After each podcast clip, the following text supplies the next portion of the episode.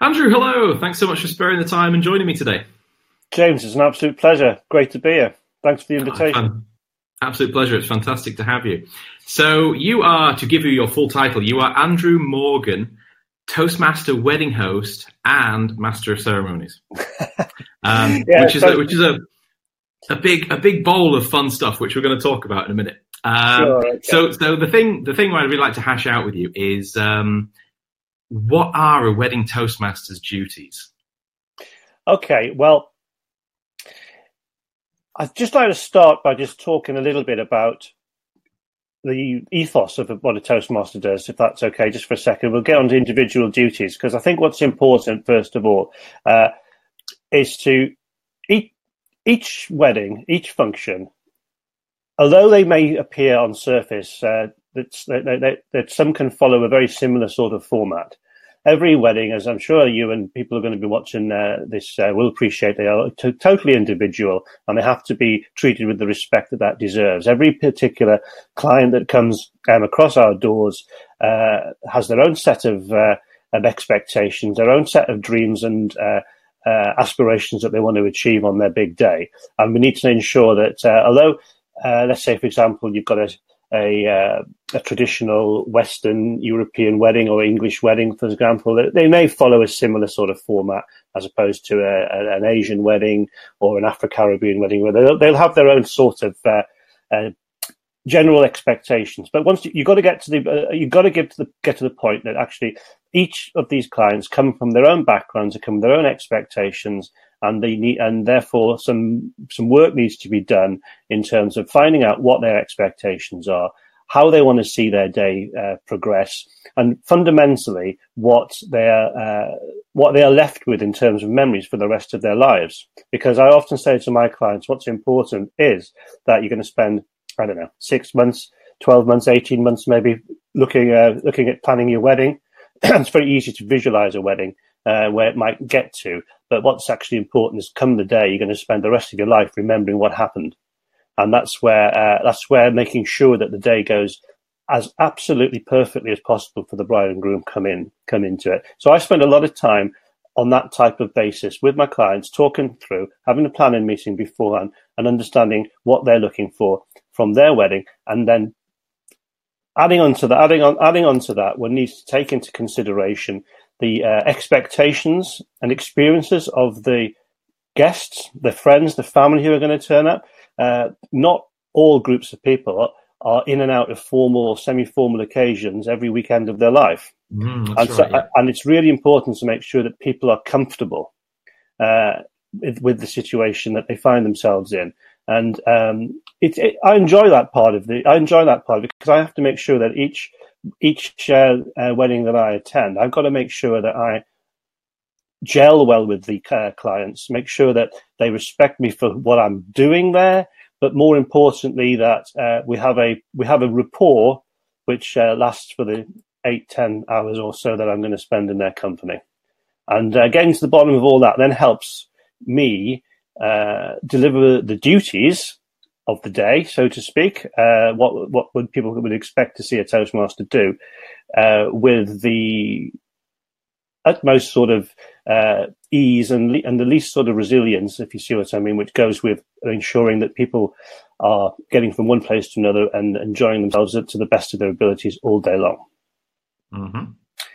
So there's a lot of there's a, there's another level of things which need to go on to that as well, which are of course the expectations of other wedding professionals, probably first and foremost, is the venue that you're working at, um, because they have their own ideas and their own uh, uh, customs and practice that work well. And, and, I think it's really important as well to respect the fact that most venues absolutely know 100% what works well for on their premises and what doesn't work yeah. well. And uh, myself as a Toastmaster and every other wedding professional who turns up, there's a guest on their premises just as the wedding guests are, is, is the view that I look at it and uh, and it's really important to respect that.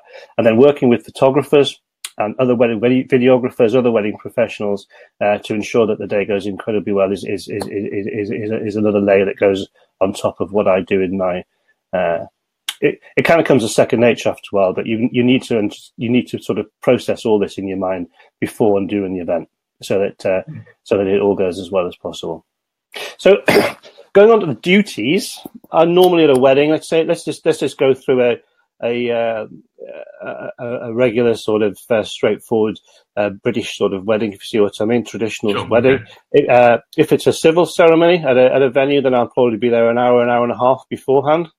Done any checks that I need to on on uh, audiovisual systems that might be needed and PA systems and things like that uh, help with the help the groom specifically at this part of the day mm-hmm. uh, because uh, help getting his buttonholes right, maybe his cravat and stuff like that. Just making sure that he's comfortable because he's going to be nervous. Probably he's got a big day ahead of him. He's got to look forward to his uh, fiance, future wife turn up. So that's an important part of the day, and that's an important element of actually setting the tone for what I'm looking at for the day because I get to see the best man or the best men, the the groom's entourage, the uh, and, and and I can create a relationship with them and have a bit of fun maybe while they're doing the uh, uh, group photographs for the for the for the groomsmen before the day kicks off. If you see what I mean. So that's what I'll start off with doing.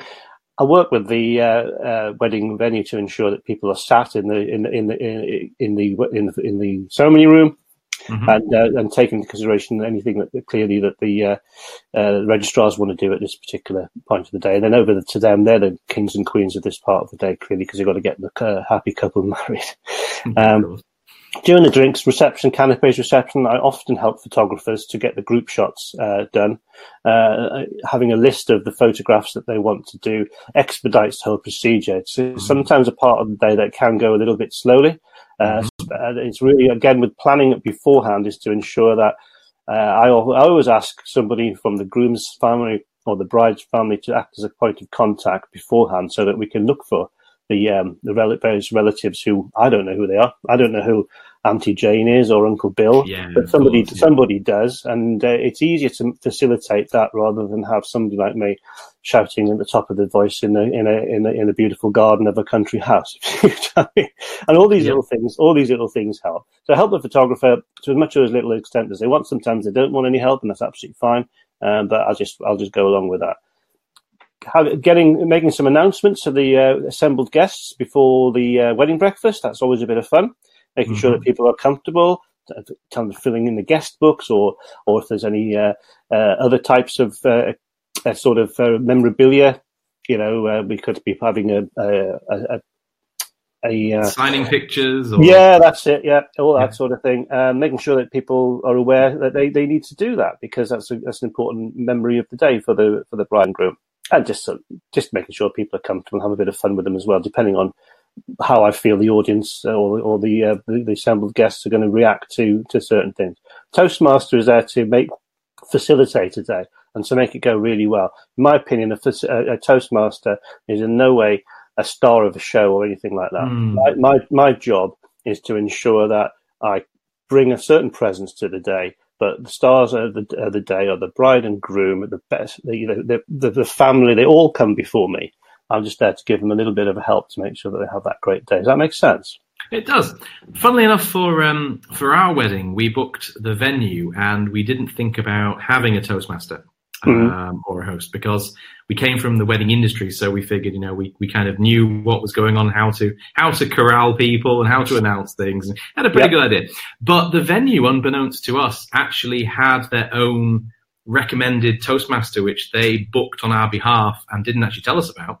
So we turned up on the day and had a Toastmaster that we didn't know. Well, there you go. And he was the best thing ever. He, he really, really helped. And like you say, you know, at the beginning, I was stood there, cocktail, a storm of, of mad thoughts going through my head as I was waiting for Rachel to come to come yeah. down the aisle.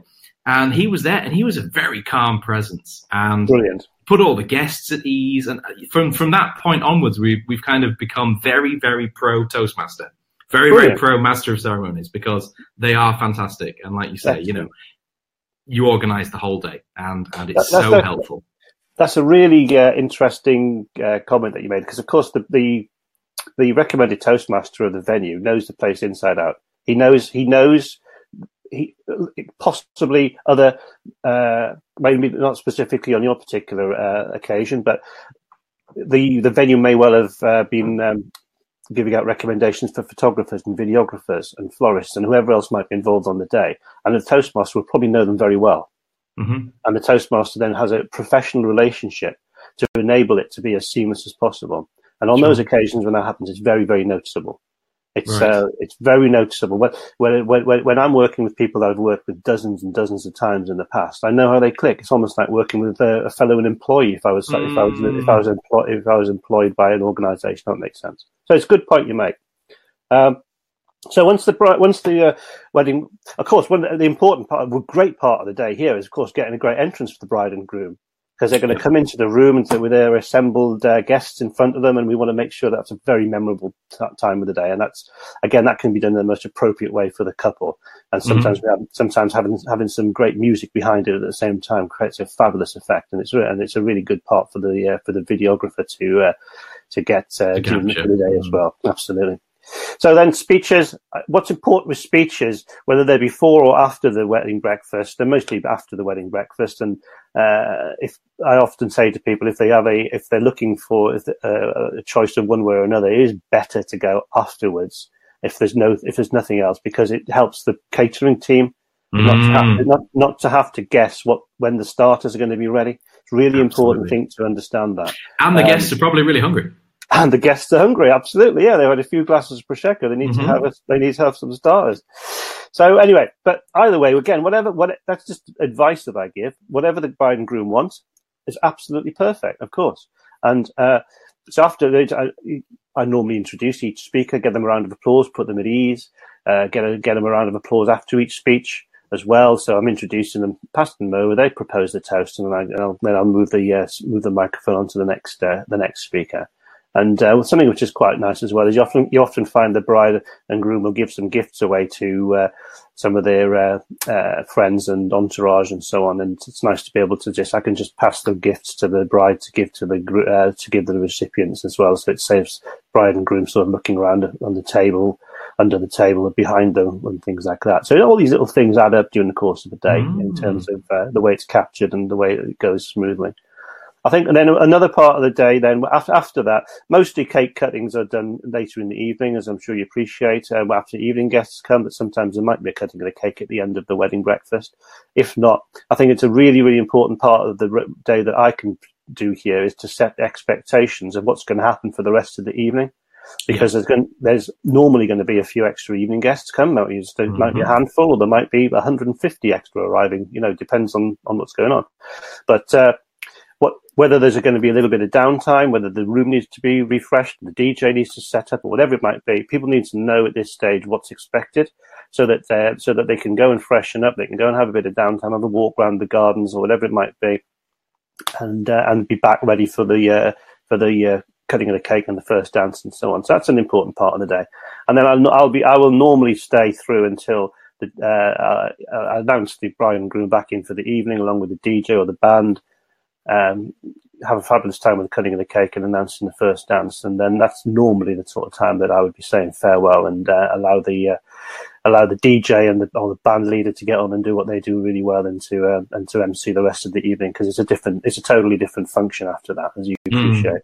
And uh, I have to, you know, there are occasions where I will stay till the end. I have stayed till the end, um, whether there've been some specific reasons or not. But it tends to be uh, different culture uh, uh, weddings rather than um, yeah. the, straight, the, straightforward uh, uh, English style British weddings. So, but yeah, I mean, I'm there to do whatever is required during the course of the day, and I will act accordingly and take it from there. But it all comes back to the planning beforehand.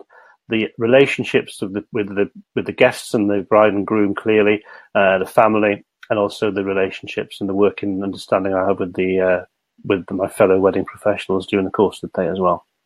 And that's it. In this, I don't know how many minutes we've taken. Oh, yeah, that's, that's that pretty much covers it, Andrew. That's good. That's great. So yeah, that's it basically. Uh, and uh, yeah, I'm looking forward to another year ahead. Soon get to, it'll soon be another uh, wedding season getting getting underway, and we'll see where that goes. Absolutely brilliant. Well, Andrew, listen, thank you so much for taking the time to uh, to share that with us today. Really appreciate that. It's my pleasure. No problem. Thanks for the thanks for the uh, invitation once again, James. Appreciate no, you. That's, uh, that's, our, that's our, our, pleasure. It's a pleasure to have you. okay, all the Andrew, best. I hope to speak to you soon. Okay, take yeah, care. Take care of yourself. Bye bye for now. Bye.